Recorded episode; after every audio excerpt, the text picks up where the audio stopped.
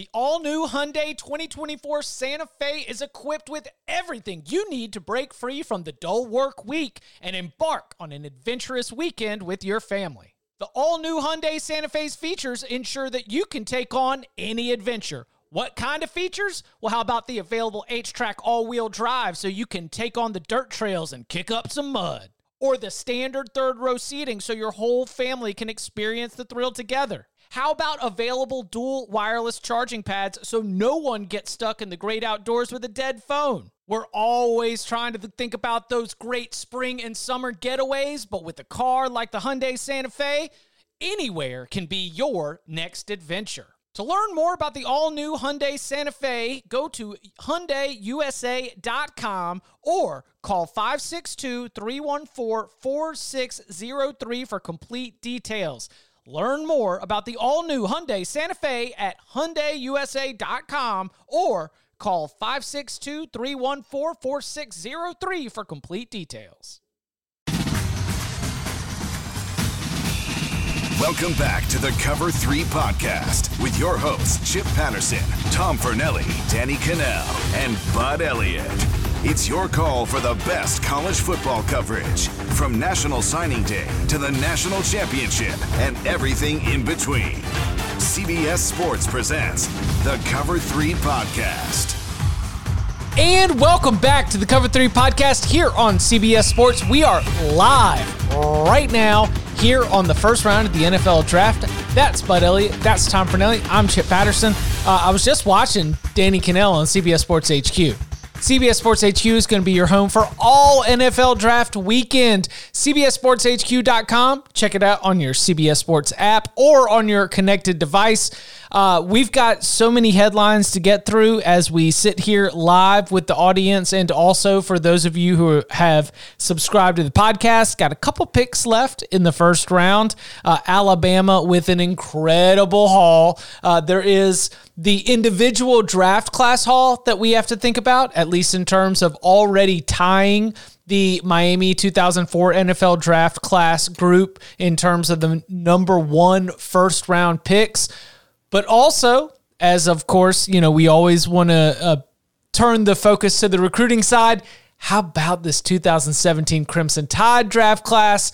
Is it one of the best of all time based on what we've already seen here tonight?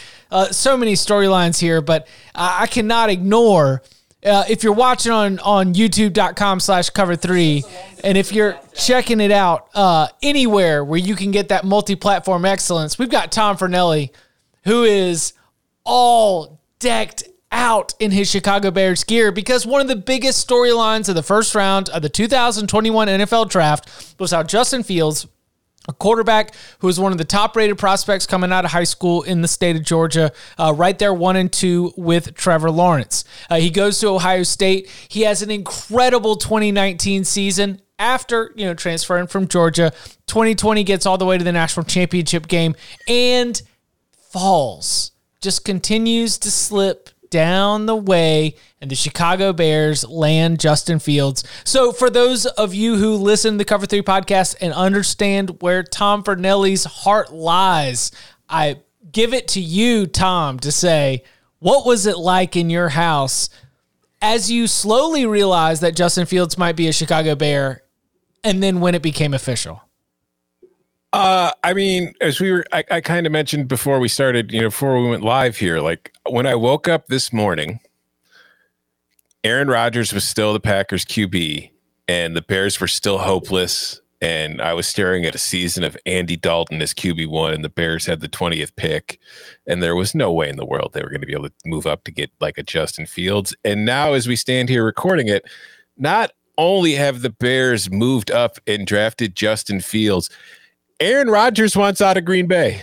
So mm. for a Bears fan, today's been pretty spectacular. I, I, gotta say, as far as the feeling around the house, uh, it started because like when field when it went to Trey Lance at three, right, and that and then he was and the fields was still falling, and like you know the fifth pick went, the sixth pick went. I thought I started thinking, you know, if the Bears really want to, I think they have enough assets right now to trade up if somebody's willing to trade down. It's just my fear all along had been the Bears didn't have enough trade assets. Like if New England wanted to move up to draft Justin Fields too, the Patriots had far more picks they could give up to get him if they wanted to. So I didn't think it was realistic that the Bears would have enough. I knew the desire would be there, but then as soon as I started seeing the tweets that the Bears have moved up, I knew exactly what was coming. Although there was that minute where it was, oh my God, are they moving up to draft Mac Jones? Right. Oh, okay. So, mm, Bud, jump in. Justin Fields falls all the way to the Chicago Bears. We were talking about it a little bit in the group chat. Uh, Justin Fields is someone that you know we covered extensively, but uh, your your thoughts on uh, his where he fell and uh, where he landed. I mean, I congrats to Tom. I, I, I think this is a really great pick. We we we were really pretty extensive in our coverage of, of, what we liked and what we didn't like. Right. That's what I feel like. In, we, we, we've been sitting here telling yeah. you for so long. It's like we we love. We've been loving this guy for a very, very, very long time, and to see him in the NFL draft. And Tom, you said it on Twitter earlier. You said there is that weird feeling of the NFL draft, like you're like kissing your children, saying like goodbye, like you're moving them in on the first day of college. I forgot what your reference was, but I understood the sentiment hundred percent. Where it's just like, all right, goodbye, NFL. Have fun with Justin Fields. He's been so much fun for us to watch throughout the high school and the college process, and uh, and now, you know, we'll see what happens because all for the new listeners. Oh, sorry, Chip. Oh yeah, I was just gonna say all the talent is there. Like we just we like, know it's there. We we love the accuracy. We, we, we love the size, the speed, the the pedigree, the fact the fact that he's actually played a, a pretty good amount of football. You know, not quite as much as Trevor, obviously, but you know more than some other guys in this draft, certainly including some who went ahead of him. You know, the real question there is some of the pocket presence stuff. I mean, being a great great athlete does not make you a great pocket presence guy. Uh, and then you know, being able to quickly read a defense. I mean, he is somebody who I think early on you're probably going to have to Jared Goff it with him a little bit, right? But that's okay. Like the Rams made a Super Bowl with Jared Goff. I'm sure if if the Bears sniffed a Super Bowl, Tom would wear this costume every single day. So, like, uh, like early on give me the kid with with with the accuracy, and we we can figure out uh, some of the other stuff. I mean, like like you mentioned there, like a few years ago, with Mitch Trubisky as their starting QB, the Bears went thirteen and three, made the playoffs. Probably would have beaten the Eagles had it not been for the double doink, and that Eagles team then went on. You know it, and then last year the Bears with Mitch Trubisky and Nick Foles as their QB once again made the playoffs. So to go from that, if Justin Fields is just an average to above average NFL quarterback, it's already a tremendous upgrade for a team that's already a playoff team. Oh, oh, you mean the under God Chicago Bears? Yes. Yeah, absolutely. You could always count on them. Uh, just fantastic stuff uh, to for for Tom and for the Chicago Bears. Uh, Bud, what what has stood out to you so far uh, as we sit here at eleven fifty seven uh, here in the final moments of the first round of the NFL draft? Uh, Davis and, and, and then also uh, Taylor for uh, or uh, sorry, not not Taylor, the, the Houston defensive end. Um, I, I, always like the stories of the Peyton kids. Turner. Sorry, Peyton Turner. Yeah, like I, I always love the stories of the kids who I don't remember that much from recruiting. And I, I had this big list of reasons why we might miss on a kid at 24 7 sports. And I tracked it for a long time before I worked for 24 7 sports. I, I, think it's pretty interesting. And one of the things on my list is did you increase your body weight by 15 or more percent after you left high school, but you kept your speed? Because if so, guys, you got a pretty good chance of actually being much better than your recruiting ranking if you could put on a whole bunch of weight and keep your speed. And in the case of Peyton Turner, 217 as a high school senior, 289 on draft night. Hello. That's uh that's like 34% increase there. A lot of people increase their body weight 34% in college. Not a lot of people do so and keep their speed. So uh, definitely interested there. And Davis went from I think 203 to 235. So uh, another really nice example there. Not quite to the same extent, but um, th- those those stories always interest me. I I thought Najee to the Steelers was was great. I, I really like Najee, just getting to know him a little bit at the All American games and all the recruiting events that year. Um, I, I, think I was 25, 28 weekend guy uh, at recruiting events back, back then. Those you know, was pre kid. Najee's a really cool guy. Work, work, works hard, really, really intelligent, and I, I, was happy to see him go there. And then obviously the the, the Alabama angle, right? That, that 2017 Alabama class. I mean, we, we can run it down if you want to now, but guys, Najee, Leatherwood, Jerry Jeudy, Tua, Jedrick Wills, Xavier McKinney, DeVonta Smith, Henry Ruggs, Uh, those guys got booted. Mac Uh, Jones. Mac, Mac Jones, Mac right? Jones exactly. is also in the 2017 class. Like in terms of the way we looked at the 2017 class, at the moment, I remember we knew it was special. We knew, uh, you know, number one class in the country. The the way that they had stacked certain positions, we said, "Whoa, this this could be something special." And Mac Jones, a Heisman finalist, a first round pick in the NFL draft, was maybe the fourth lowest rated dude in the class. I mean, just yeah, I I absolute like um recency bias. 2017 Alabama recruiting class, best class of all time. Just throw it out there, and it's you. You can challenge, and there's going to be options, but in the moment, it, it really feels that way. That that was just like a, a a great time and place, and so you get what national championship with those dudes are freshmen another one with the fourth year, fourth year Leatherwood, fourth year Najee, fourth year Devonta, like uh, fourth year Dylan Moses coming back as well. Um, Chris Allen. like that's Yeah. that's that's special. Like that's that two national championships for one recruiting class is uh, and all these first round picks. That's an all timer type stuff. And we've got we've got one pick left for them to set If- the record. For Is it going to be. Barmore? Yeah, I would think that. I mean, I, I, I had Barmore mocked to Tampa Bay in a few mocks. It's just it's impossible to know what Tampa Bay is going to do because, like, when I was having Barmore going to Tampa Bay, it was with the assumption that they were probably going to let Suh go in free agency, but they brought him back. So I I don't know, but I think that if that's who it's going to be, that's definitely the most likely option. But I, I think as far as the overall draft and kind of things that have stood out to me, first of all, I think just that we're kind of seeing in action that the way the sport has changed. I think, you know, we've it's always been going towards a passing league for a long time, but a lot of the times in the draft we haven't really seen that. And this year I think some of it is just a lack of like top end pass rusher talent in this class, but the first 6 picks in the draft tonight. The first 3 picks were all quarterbacks. The next three picks were all weapons, passing weapons. You had Kyle Pitts, then you had Ja'Marr Chase, and you had Jaylen Waddle. I thought the most interesting pick of those was the Bengals going with Ja'Marr Chase over Penei Sewell because there'd been so much talk. You know, like Joe Burrow got hurt last year because their offensive line stunk, and their- the narrative was, "Oh my God, we have to protect protect Joe Burrow. He's the franchise." But I know it's been a controversial pick in some circles, but I actually think they made the right pick because I think that the way the sport is going, a number one receiver type like Ja'Marr Chase could be is far more valuable to a team right now than a number one offensive tackle. And I think that you could still get a tackle in the second round who Penei Sewell might be the best tackle in this class, but I don't think the gap between him and maybe the fifth or sixth best tackle is as wide as the gap between Ja'Marr Chase and who might be the ninth or tenth best receiver, who's who you'd be able to get with your next pick. So I was I was excited to see Cincinnati go in that direction. And then at the same time, like with the Lions, and again, this worked out to my benefit greatly.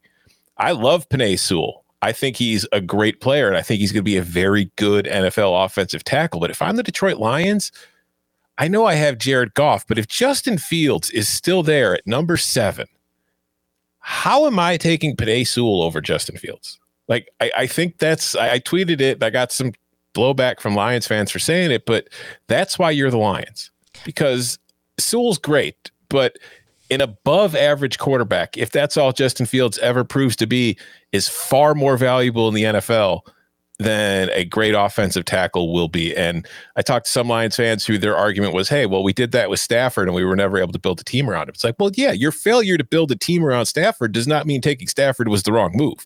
You need a quarterback to win in the NFL. So to see like the Lions pass up on a chance to maybe get a franchise QB and then go with Sewell, I was, was at the time I was like, oh, that's a terrible move. But hey, like I said, work to my benefit. Nah, I'm I'm gonna ride for Sewell there. I think Sewell at seven is worth it.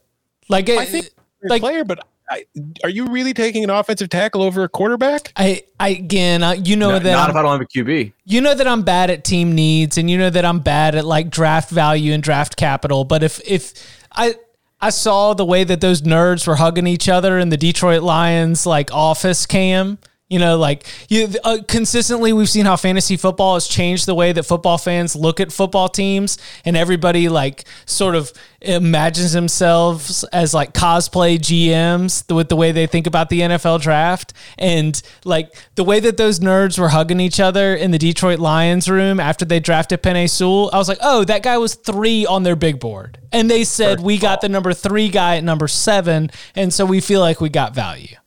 I would stop calling them nerds if I were you, because the people in that front office are very likely to beat you up, Chip. Like What- Chris Spielman's in there. Their coach Dan Campbell is pretty much like the NFL version of Will Muschamp. Oh, this is the a guy eat your who kneecap.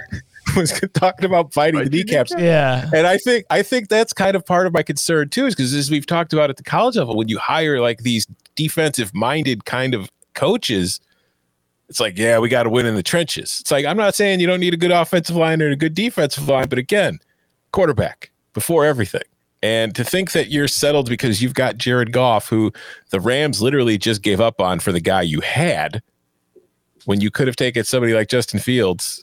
I just think it's a move that Detroit, especially now that he's in their own division. All right. So what you're saying, and this is definitely not the Chicago Bears uniform you're wearing, the visor No. or the uh, wig that comes attached. I'm guessing No, this is my hair. I this is your it. hair, your orange hair that you've dyed for tonight. Mm-hmm. Uh, So you're saying that the Detroit Lions have a Jeremy Pruitt situation on their hands. Yeah, that's my first. I mean, there's still plenty. Trey of time Smith is awesome, right? You know, like, like you can. T- Tennessee said some good offensive lines. Because I mean, like, I guess what it comes down to is, what's the point of having a generational offensive tackle like Penei Sewell if he's just protecting a bunch of second-rate QBs? I think here it is. It is the issue though that, that Detroit just traded for Goff, and Goff is young enough to where if you take another you know, young quarterback, your fan base can be like, "What the hell?" Like we Mhm. just traded for Jared Goff and got rid of Stafford's contract, took Goff's contract. Not like I I, I want to keep this show you know college collegey. Um, one takeaway I would have though, but I, I think that's probably why Detroit did what it did. Um, because there could be blowback. That shout out to Ryan Wilson and the guys at CBS who did these mock drafts who had what only four or five offensive linemen going. Mm-hmm. The Vegas over under was six and a half, and you know I think Tom, I think you took the under on that as as, as well. We actually went four and zero on the bets that we talked about today. Under six and a half offensive linemen. Kyle Pitts under five and a half picks, so you know five five are inside there. Uh, what else to be cashed? Jaylen Waddle inside of eleven, and then uh, Over four and a half receivers. I didn't have that one. I I had Jaycee Horn before Micah Parsons. See, Uh, I had yeah, I lost. I had Surtain as my first defensive player taken, so I lo- I took that loss. But I that shout out to the Ravens for taking Bateman to get me over the four and a half there. There you go. Um, but like the, I think it says something about the overall offensive tackle class, right? Like Teven Jenkins didn't go. Um, Yeah, and like a guy like Darrisaw, like the Vikings that were at 15 and they traded down to I think 23, and they were still able to get Darrisaw, who I think is probably one of the best tackles in this class. Are you guys totally okay with, with taking Mac Jones at 15? Because I, I think I am. Like 3 Mhm. he didn't feel like a top three pick to me. Taking him at 15, especially when I know like the, the team who took him is super tight with the team that just coached him. Like Yeah. that's that's got Nick Saban's stamp of approval like all over it, right? Yeah, that I think that made plenty of sense for New England because you you're clearly you're not tied to Cam long term, and you do need a QB of the future. And I think Mac Jones, like again, I know like I tweeted the pictures and there's, there's the jokes like comparing the body photos of Tom Brady and Mac Jones, but I do think that Mac Jones is similar to Tom Brady in a lot of ways as far as a physical and a talent kind of level of what he does and what he does well. So I think if you're New England, that makes a lot of sense and it's a good fit for you. And I think that just value wise, I think that that is kind of like Mac Jones's level of where he should have been drafted. Because that was one of my things too, like with the 49ers taking Trey Lance, when all the smoke was about Trey Lance or Mac Jones, like I was still being all stubborn thinking it was going to be Fields just because I was like, I can't see a team giving that much up to trade up to get one of those two guys. And obviously they ended up doing it with Lance, but Mac Jones was always a good quarterback to me. He was never a top five quarterback to me. He was never a top ten quarterback to me. He was he was somebody that should have been in the mid to late first round. So I want all of the news I want all of the updates on the uh, Iron Bowl New England quarterback battle. Yeah. I mean, people keep mentioning it's Cam Newton and Mac Jones. They forget Stidham's there too. Oh So man, it, it's two on one with Listen, Auburn. Like that's I I, I want to find out that during the uh, the NFL preseason, are we on the new schedule immediately? Only three games like this coming year. I think so. I'm not 100 percent sure. I want to find out that a top ten market for a New England preseason game is in Birmingham, Alabama. Please give it to me. I want to see. I want to see Auburn and Alabama fans like roll. I want Toomer's corner rolled when Jarrett Stidham and Cam Newton outplay Cam, uh, outplay Mac Jones in a uh, in a preseason game for the Patriots. What is the over under on amount of minutes that will pass but after Cam Newton meets Mac Jones before he mentions the pick six at the goal line? I mean, listen. There's there's a lot of Three and a half minutes tops. What's what are we going at? Have you seen the photo Mac Jones tweeted in 2019, like Yes. of him shirtless? Okay, yeah, comparing himself to Tom Brady. Yes. Yeah, That's uh special stuff. Uh so Kwity Paye ends up going up at number 21 to the Colts. That is someone who uh when I was asked to rank the top 32 players based on their college performance. Ultimately, I mean, it's a very selfish endeavor, just kind of like my 32 favorite players in the draft class, but get a chance to explain it, yada, yada, yada. Uh, take the you know college performance into consideration more than the projections.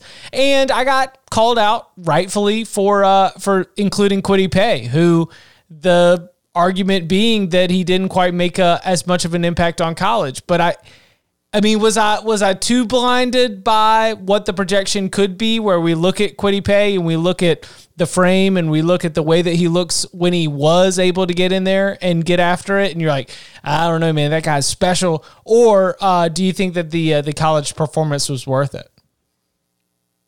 I, I think the college performance was mostly worth it. I by the way, two things here on, on Paye that I, I do want to point out. Number one, Kiper like repeatedly uh, citing the game against Minnesota this year. I'm like, that's the game that Minnesota had a bunch of line out with COVID. Like that's not a great game. Like you, you wouldn't cite what you did in, in practice against the second or third stringers one day, but that's basically what he was doing, and against worse second and third stringers than Michigan has, because Minnesota doesn't have as good players as Michigan does. Number two, congrats to Jim Harbaugh for finally getting something positive out of the New England recruiting experience that, that he was doing for a couple years there. Kwity Paye out, out of Rhode Island. Um, that that's that's a really cool story if, if, if you guys know know about the background there. Um, I just thought it was a fine pick. Like there were very few like what the hell picks Mm-hmm. in this draft, and really not many at all in like the top 15 or 20 even as like from like a college perspective right? Normally like we're like wait a second. You got all these dudes who are much better college players that are proven who also have upside. You're taking this guy which is just a pure upside like but also huge downside play. And maybe i'm missing some but i, I thought most of these picks were pretty defensible. Well, I think I think the uh, the Peyton Turner pick was kind of. I don't think it's a pick, just defensible from the perspective of I don't know who else was going to be taking him this early, so I feel like the Saints might have reached on him in that aspect as far as just game theory, kind of. But I will say, and I tweeted this about both of them. I think both Najee Harris and Travis Etienne are terrific prospects as running backs. Just I hate when teams draft running backs in the first round. And then also like to, for the quote from Urban Meyer when after they traded or they drafted Travis Etienne, when Urban Meyer said the plan is basically to have like Brian or uh, what's the other the Robinson James Robinson and Carlos Hyde as their one-two punch and Etienne as their third down back. Sitting like, okay, I'm hoping that's just like the coach speak that a coach does because he doesn't want to piss off anybody that's on the roster and find himself in a situation when camp opens where a guy feels like he's already been replaced. But like you used a first round pick on your third down back. somebody had somebody had a pretty good tweet about Urban Meyer not recognizing that uh, that the roster limits in the NFL are much smaller than they are in college, and you know you, you don't usually do that for for a third down back. Um, yeah, I like I don't like the idea of taking running backs in the first round, even though I just praised the the, the Najee pick. Um, but oh, something we talked about on, on today's today's show, which I guess people will not have heard yet because it's a mailbag, which comes out tomorrow. So me referencing the bets that we recorded in that show did not No, help our up. audience because No, it's up. Oh, it is. It's up, Okay, yeah. we dropped it. All right, cool. Um, We talked From- about from our- Kansas, and Kansas was a tenuous situation. So you know what? Like we just got to fly dropped on that one. So we just got to fire on it. I, I've been hold that. retweeting so much stuff today. Like I, I've been having having trouble keeping track of what I retweeted, what I didn't, and just being a real good company man and sharing everything. Uh, from our friends at Tracking Football, uh, with whom we have a partnership here at Twenty Four Seven Sports, they they do a lot of track stuff and uh, a lot of good data stuff. Twenty seven of 32 first round picks played two or more sports in high school. Mm. I know we discussed that today. Um, somebody played four other sports. I don't know who that was, uh, but a lot of these guys played at least two other sports. So pretty cool. Play multiple sports. So as we have uh, the final pick has been made, Joe Tryon, edge rusher out of Washington, goes number 32 to Tampa Bay. That means that Alabama ties the six picks for the 2004 Miami draft class. Is this uh, in number? It already is one of the best draft classes of all time. I will say that while we will celebrate the 2021 NFL draft class, I'm probably always going to take it back to 2017 recruiting class, right? Because the four the presence of the four year players means that we should also include Jerry Jeudy, means we should also include our Tua Tagovailoa, means we should also include our Henry Ruggs. And so I feel like while the Alabama storyline tonight, while the headline on CBSSports.com that I need to hit save and unlock on here pretty soon, uh, while all of that will be something that is going to be a headline for the discussion of the first round of the NFL draft. I kind of think that shout out 24 7 sports as always, but I kind of feel like that 2017 recruiting class, what Nick Saban did with that recruiting class, I think that that stands out to me as like one of the big college centric storylines of the evening. Who knew Alabama was good? I mean, No, it- it's it- it's pretty crazy. You, you Yeah. you got to go up, go back to basically like slightly post World War II Notre Dame gaming, uh, the the GI Bill and all that stuff uh, to uh, to like we're talking about teams from like what the fifties to really find a great comp. I mean, Oklahoma had a year back in I think the seventies where where they just pulled off something similar to this and it was pretty nuts. But in the eighty five scholarship era. So basically, like I know the rule passed in '92, but I think '94 was the first year that we played at 85 scholarships as a sport. I, I think this does stand above. I mean, I had fun. Like I, I, wrote in that story that I referenced earlier that uh, I will always ride for Najee Harris, who was the leading rusher in the national championship game against Georgia. Devonta Smith was the leading receiver in the national championship game against Georgia. In the early third quarter, Jonah Williams, who was the starting left tackle for Alabama, went down with an injury. And Alex Leatherwood, true freshman with very limited experience at that time, enters into the game as Alabama faces a double digit deficit against Georgia, plays left tackle all the way through. And of course, we always mention Tua Tagovailoa, who, uh, who came in for Jalen Hurts at halftime of that game. Uh, Devonta Smith, Najee Harris, Tua Tagovailoa, Alex Leatherwood, national champions.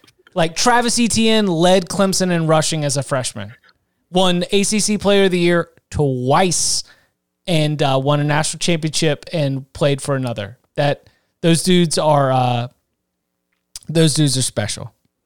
It no, it, it really is crazy. Like that Alabama recruiting class and everybody that was in it. That was it's like again, not just NFL draft picks, first round NFL draft picks. It's it's one of those things where it's kind of so ridiculous that you don't even really truly comprehend how out of character that actually is. But it's also, you know, is that something that we could see again, considering the way that recruiting has kind of been funneled to a certain number of teams? No, I'm gonna say uh, I'm gonna say no, just because I do think that group was special, and I know that is recency bias. But I will also say that uh, as we continue to see the the changes in college athletics, it's going to be tough to accumulate talent like that uh, in the new new landscape. But if if With a the program does do it, yeah, true. But if if another program does do it, we're all betting on it being Alabama, right? Yeah, Ohio State. Uh, assuming could, it no, happens no, no. next couple Listen, of years. Ohio State. Yeah, yeah. If we look at like Ohio State or Oklahoma wide receivers, all of a sudden they put out like you know two or three in two two years back to back. You know they could they could end up doing it. Tough part is getting them to stay for that fourth year. That's what's that's what's made this 2017 class really special was that they all came back because you weren't going to be able to have that because they what uh Harris and Leatherwood maybe not first round picks, but Smith could have been a first round pick, right? Yeah. Yeah. Could have been. Here- Here's a fun little number for you. Just going comparing how many players Alabama had taken just from this one, you know, whatever. Uh, Northwestern and Penn State tied for the most first round picks from the Big Ten. But more importantly, Northwestern had more players chosen tonight than the Big 12. Thoughts? Um, well, if you look at some of these graphs showing the best and worst draft production as far as like taking top picks and uh, you know um, turning it into actual like top NFL draft picks from top recruit picks, uh, the Big Twelve is like way way down, and that's almost entirely due to Texas because nobody else in that league other than Oklahoma gets enough top prospects to even move the needle as far as turning those prospects into into elite draft picks. But yeah, I mean, we, we give the Pac-12 a lot of crap, but talent-wise, uh, I don't I don't think the Big 12 has more. So what was the Big 12 count? Zero. Right, that's what I thought. And to How many clear, like, schools had more than, than the Big 12? All right, I'll give them to you right now. BYU, Georgia, Houston, LSU, Kentucky, Michigan, Minnesota, North Dakota State, Ohio State, Oregon, South Carolina, Tulsa, Tulsa USC, had more first round picks tonight than either of the Oklahoma Big 12 schools. Yeah. There you go right now. Total yeah, count it's Al- Alabama at six, Clemson, Florida, Miami, Northwestern, Penn State, Virginia Tech, all at two. And then that laundry list that I just unrolled, all with one pick apiece. By the way, you know, who had a pretty good recruiting class.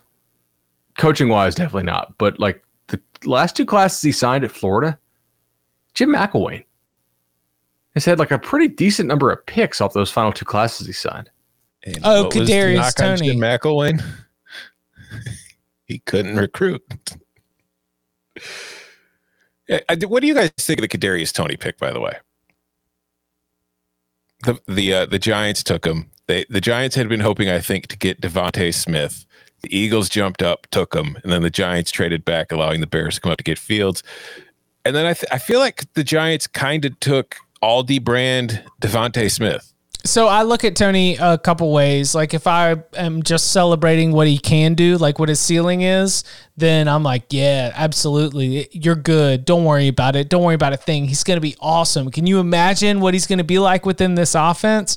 But if I'm to, you know, do that that dance where all of a sudden I actually have to make the decision, like if it's coming up in a fantasy football draft, I, I know that Kadarius Toney's missed a lot of action. Boy's been hurt a lot, and I might not take him. So uh, if if you jump against him based on that and the fact that 2020 I think was really his first full healthy year where he was able to play a full season, be 100% productive, then yeah, I I understand it, but I mean, his his ceiling is right there with being uh, one of the best all-purpose players on your roster. I also think it was interesting that we mentioned it at the top when talking about it. Like, obviously, it's a passing league. So, defensively, you need corners, you need safeties, you need defensive backs. But the old adage has always been too like, well, you need you need pass rushers because the game is now quarterbacks versus getting to the quarterback, and you need people who get to the quarterback. First edge rusher wasn't taken until the 18th pick. Now, part of that is, again, I don't think this was a great class for anybody on the defense, really, and especially at the edge rusher position. But typically, you see teams reaching for edge rushers just because they are so important. So I was somewhat surprised not to see somebody try to maybe reach a little too early. I think Jaelan Phillips at 18 to Miami was a perfectly reasonable pick for them. But I, I, I still, because like I saw some mocks where people were like taking Kwity Paye in the top 15, and I was like, I don't know if I would do that. But I, I, I was interested in seeing the kind of caution teams took. I mean, who, would you go get? A, a Azeez Ojulari, maybe? Yeah, I, I like Azeez Ojulari. I get why maybe some teams probably don't think he's got the highest ceiling. I, I liked him because, you know, Georgia used him in different ways. And I feel like he's kind of ready made and fits into a lot of defensive schemes. So for me, I was a big fan of him, but I kind of understand why some teams might not want to use a first round pick on him. Yeah, I, I, I would agree with that. I, I think, but Tom, I think a lot of this is just a lack of of quality defensive linemen in, in this year's cycle. Like like you can't convince me that look, look, look what Tampa did in in the Super Bowl to to Mahomes and, and that offense. I mean, it was number one, they had two really, really athletic linebackers, so they're able to leave on the field. So you're able to control the run game and also the pass game without having to play a whole lot of dime stuff. But they also they they got a whole lot of pressure with just their front four. I mean, if we have a year, I think back some of these years in my mind, and I, group them together more as like recruit years than I do draft years because that's just kind of the first time I see these guys. But like the year at, at the at the Under Armour game where we had Kim DJ and Chris Jones and Dexter Lawrence and, and, and all those dudes. Like, guess what? They all went like first round or, or did Lawrence go first round? I think he did. Uh, you know, mm-hmm. Chris Jones and, and Kim DJ certainly did. Yeah, uh, at the very, very latest, I think early second, but I do think he was like one of the last picks of the first. Like if you if you had got or or like like like Miles, right? If you had dudes like that, they would still go really high in the draft. You just didn't have them, you know, this year. Here's a question for you guys. I'm sorry if this puts you on the spot, but who is the best player that wasn't taken tonight?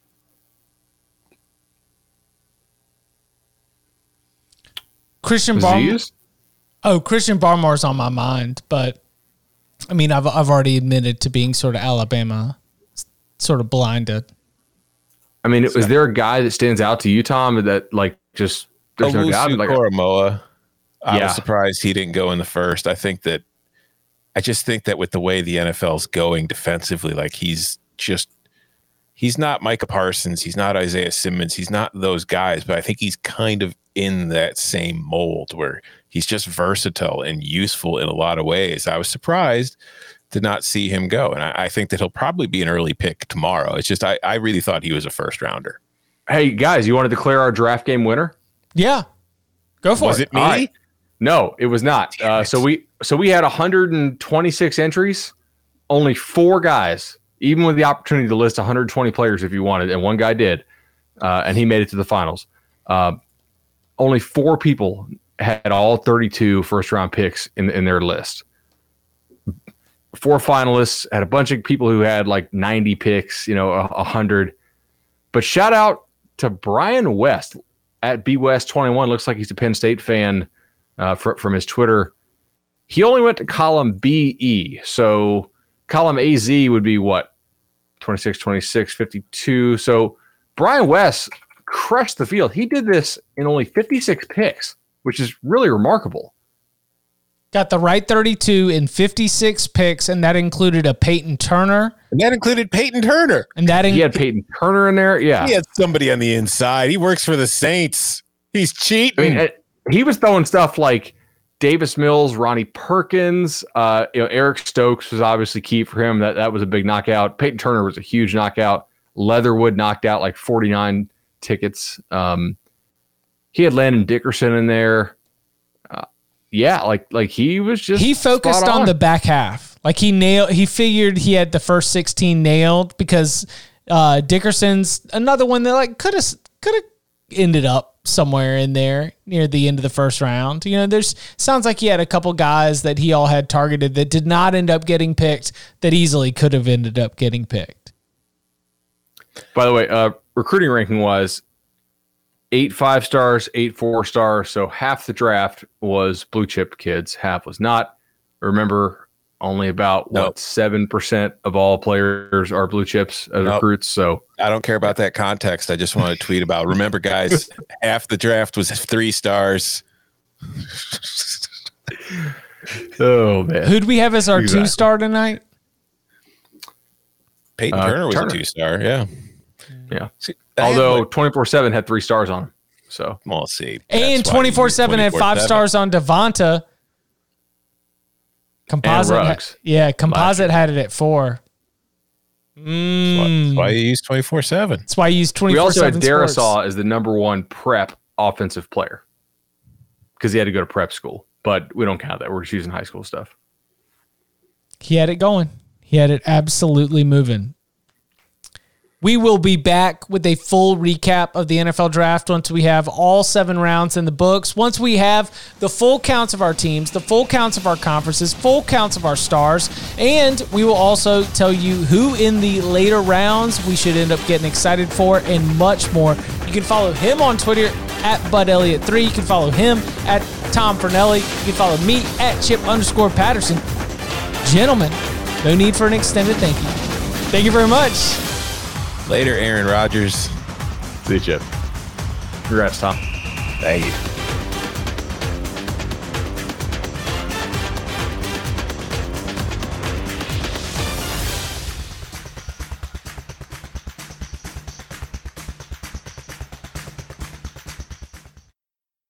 Celebrate and save at Ashley's anniversary sale with hot buys, your choice of colors starting at just $3.99. Ashley Sleep mattresses starting at $2.50. Plus, receive a free adjustable base with select mattress purchases and shop top mattress brands like Stearns and Foster, Tempur-Pedic, Purple, and Beautyrest Black with 60-month special financing only at Ashley. Subject to credit approval. No minimum purchase required. Minimum monthly payment, down payment, tax, and delivery may be required. See store for details.